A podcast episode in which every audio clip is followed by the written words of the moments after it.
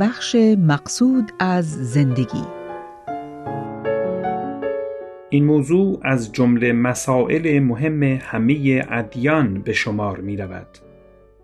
در آثار شریعت بهایی به این موضوع از جهات مختلف توجه شده است. یکی از این جهات شناخت نفس خود است. کسب کمالات معنوی به جهت آماده شدن برای حیات اخروی و یا خدمت به هم نوع از دیگر مقاصد زندگی به حساب آمدند. این موضوع در آثار بنیانگذار دیانت بهایی از جمله چنین توصیف شده است.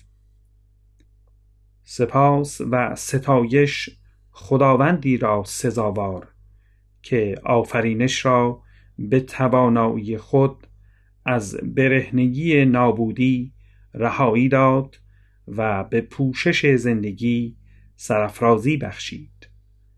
پس گوهر پاک مردم را از میان آفریدگان برگزید و او را به پوشش بزرگی آرایش فرمود.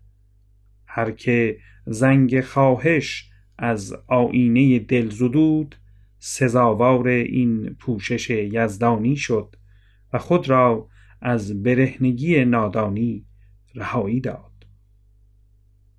انسان تنها آفریده است که آگاهانه قادر به شناسایی آفریدگار خیش و کسب کمالات و ارزشهای معنوی و عمل به آنهاست. به اعتقاد بهاییان همین ارزشها و عمل به آنهاست که انسان بالقوه از آن برخوردار است و به زندگی او مفهوم و معنا می بخشد.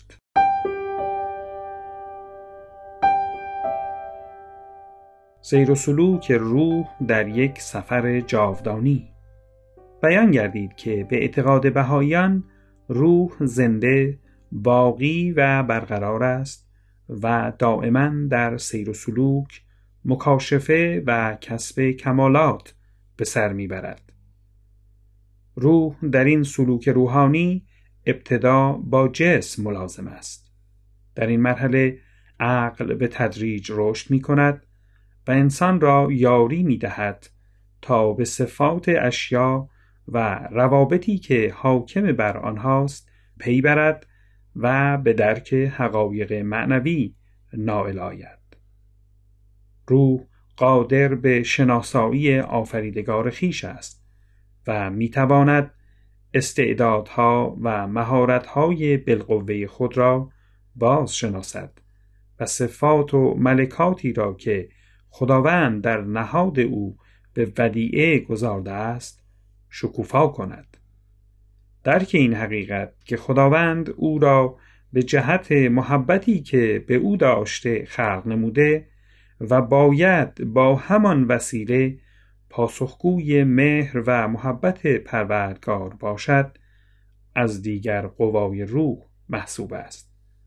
در کلمات مکنونه که از آثار عرفانی حضرت بهاءالله به شمار می رود از جمله چنین آمده است مضمون بیان به فارسی چنین است که ای پسر انسان دوست داشتم تو را بیافرینم پس تو را آفریدم پس تو هم مرا دوست داشته باش تا یادت کنم و تو را در روح زندگی ثابت و استوار گردانم. روح همچنین قادر به درک این واقعیت است که حیات انسان در این جهان با وجود آن که همه گونه وسایل مادی در اختیار اوست گذرا و ناپایدار است حضرت بهاءالله زندگی انسان را در این جهان به سراب و نمایشی بی حقیقت تشبیه می نمایند. دنیا نمایشی است بی حقیقت و نیستی است به صورت هستی آراسته. دل به او مبندید و از پروردگار خود مگسرید و مباشید از قفلت کنندگان. به راستی می‌گویم که مثل دنیا مثل سرابی است که به صورت آب نماید و صاحبان اتش در طلبش جهد بلیغ نمایند و چون به او رسند بی بهره و بی نصیب مانند. تعالیم دیانت بهایی به ما میآموزند که روح در سیر و سلوک روحانی بی یار و بی مددکار نخواهد ماند. راهنمای روح در این سفر تعالیم دینی و دعا و مناجات و طلب فیض برای کسب کمالات معنوی است پیداست که اختیار گزینش راه با خود انسان است که مایل به سلوک در سبیل کمال است یا آنکه ترجیح می‌دهد زندگی خود را حصر در مادیات نماید روح انسان پس از مرگ به حیات خود ادامه می دهد.